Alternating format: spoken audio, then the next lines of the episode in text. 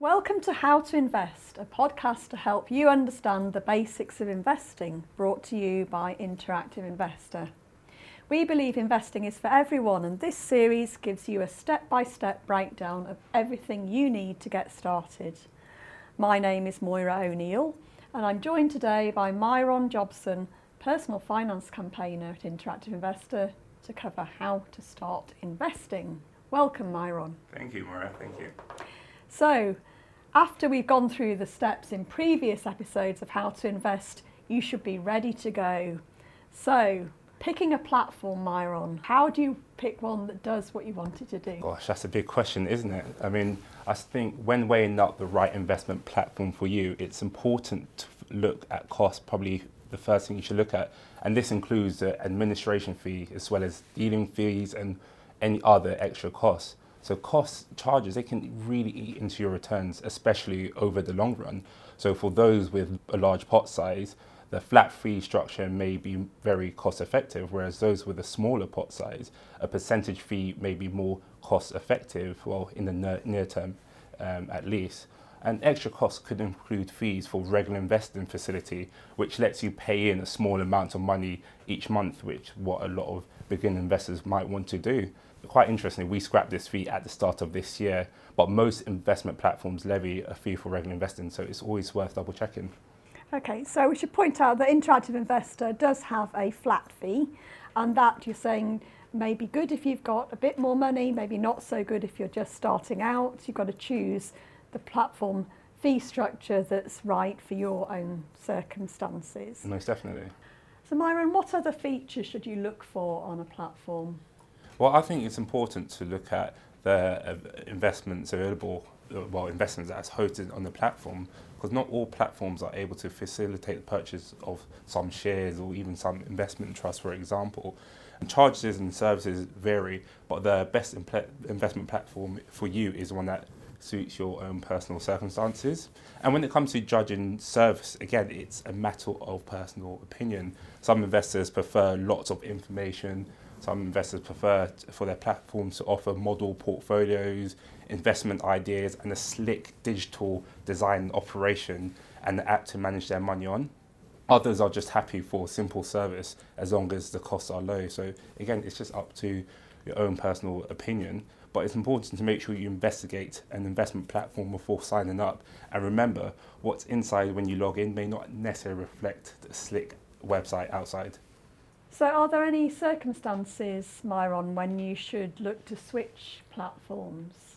Most definitely. I think you should look at switching platforms perhaps every year when you do your financial spring clean. For example, you should definitely look at switching platform as you become wealthier if you're on a platform that levies a percentage based charge, the wealthier you get, the more you actually pay um, in admin costs. So as you get wealthier, it might be worth looking at a, a platform that offers a flat free um, levy um, because that might be more economical to your needs. Okay, so it's not something that you should actually physically do every year, but it's something that you should look to review and check if you can get a better deal with another platform and, and maybe review that every year just to make sure that you're on the best platform for you. Yeah, but definitely. Just think of it like your car insurance. When you renew your policy every year, you might shop around for, to get a better deal, really. And when you're starting investing, people might think that they need to have some specialist knowledge behind them or do some training. Is that right? Not necessarily. I know investments can be quite complex and it is easy to get overwhelmed with the different investment jargons. I think investors should just really keep it simple and just adopt a walk before you run approach. I think if you're looking to invest for the first time, the best solution might be multi-asset solutions. Um, this because this type of fund makes investment decisions on your behalf, so that it splits money across a mix of different assets, but mainly shares and bonds. But I think the difficulty for begin investors is that there's just a huge amount of choice available. There's hundreds of multi-asset funds to pick from. So just to stop beginning investors from getting bogged down with all the different choices, we actually launched our quick start fund range. This is made up of six multi-asset funds that we believe stand out from the crowd. Okay, so narrowing it down to six is a real help for a beginner. The other thing that people might be worried about when they're starting out is how risky the stock market is because they'll have seen some ups and downs and they might think, oh, if I start this month, then maybe I'll be picking a bad time to start investing. What would you say to someone who's got those worries? Oh, it's, it's quite risk is an inherent part of investing, so it's really important just to sit down and consider your own personal attitude to risk because it's hugely subjective. Because you might be happy to embrace double digit returns in good times, but can you take the rough with the smooth?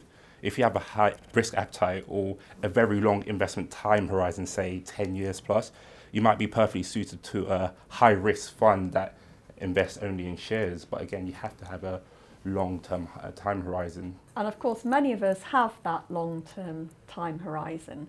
In fact, it may be much longer than we think we, we have.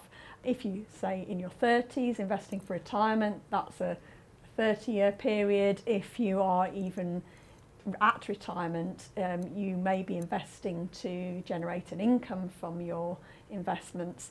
And life expectancy has risen such that many people are spending 20, 30 years in retirement generating that income. So for most of us, we're looking at a long term time horizon, which can mean we can afford to take a bit more risk than we might think we can.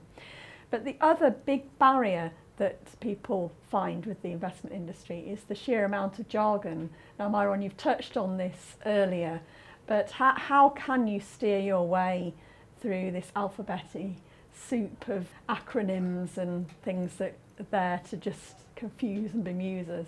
It's important to do your homework. Investments can be quite complex and there can be quite a lot of jargon, but there's great resources out there available online if you just just do a quick Google search and there is help available. I think the key thing is if you don't understand something investment, just don't don't invest in it. Don't invest in things that you don't understand. Don't go for things you don't understand. Do your research. Be more versed in what it is that you're looking at, and once you understand it, then consider it. And I think for most of us, the things that we really need to know what they are are ISA, individual savings account, and SIPP, self-invested personal pension, and things like funds, shares, trusts. Keep it simple and try not to be put off. Myron, thank you very much for talking to us today. Thank you for listening to How to Invest. Please check out the other episodes in the series, and as always, there is plenty of information available at ii.co.uk.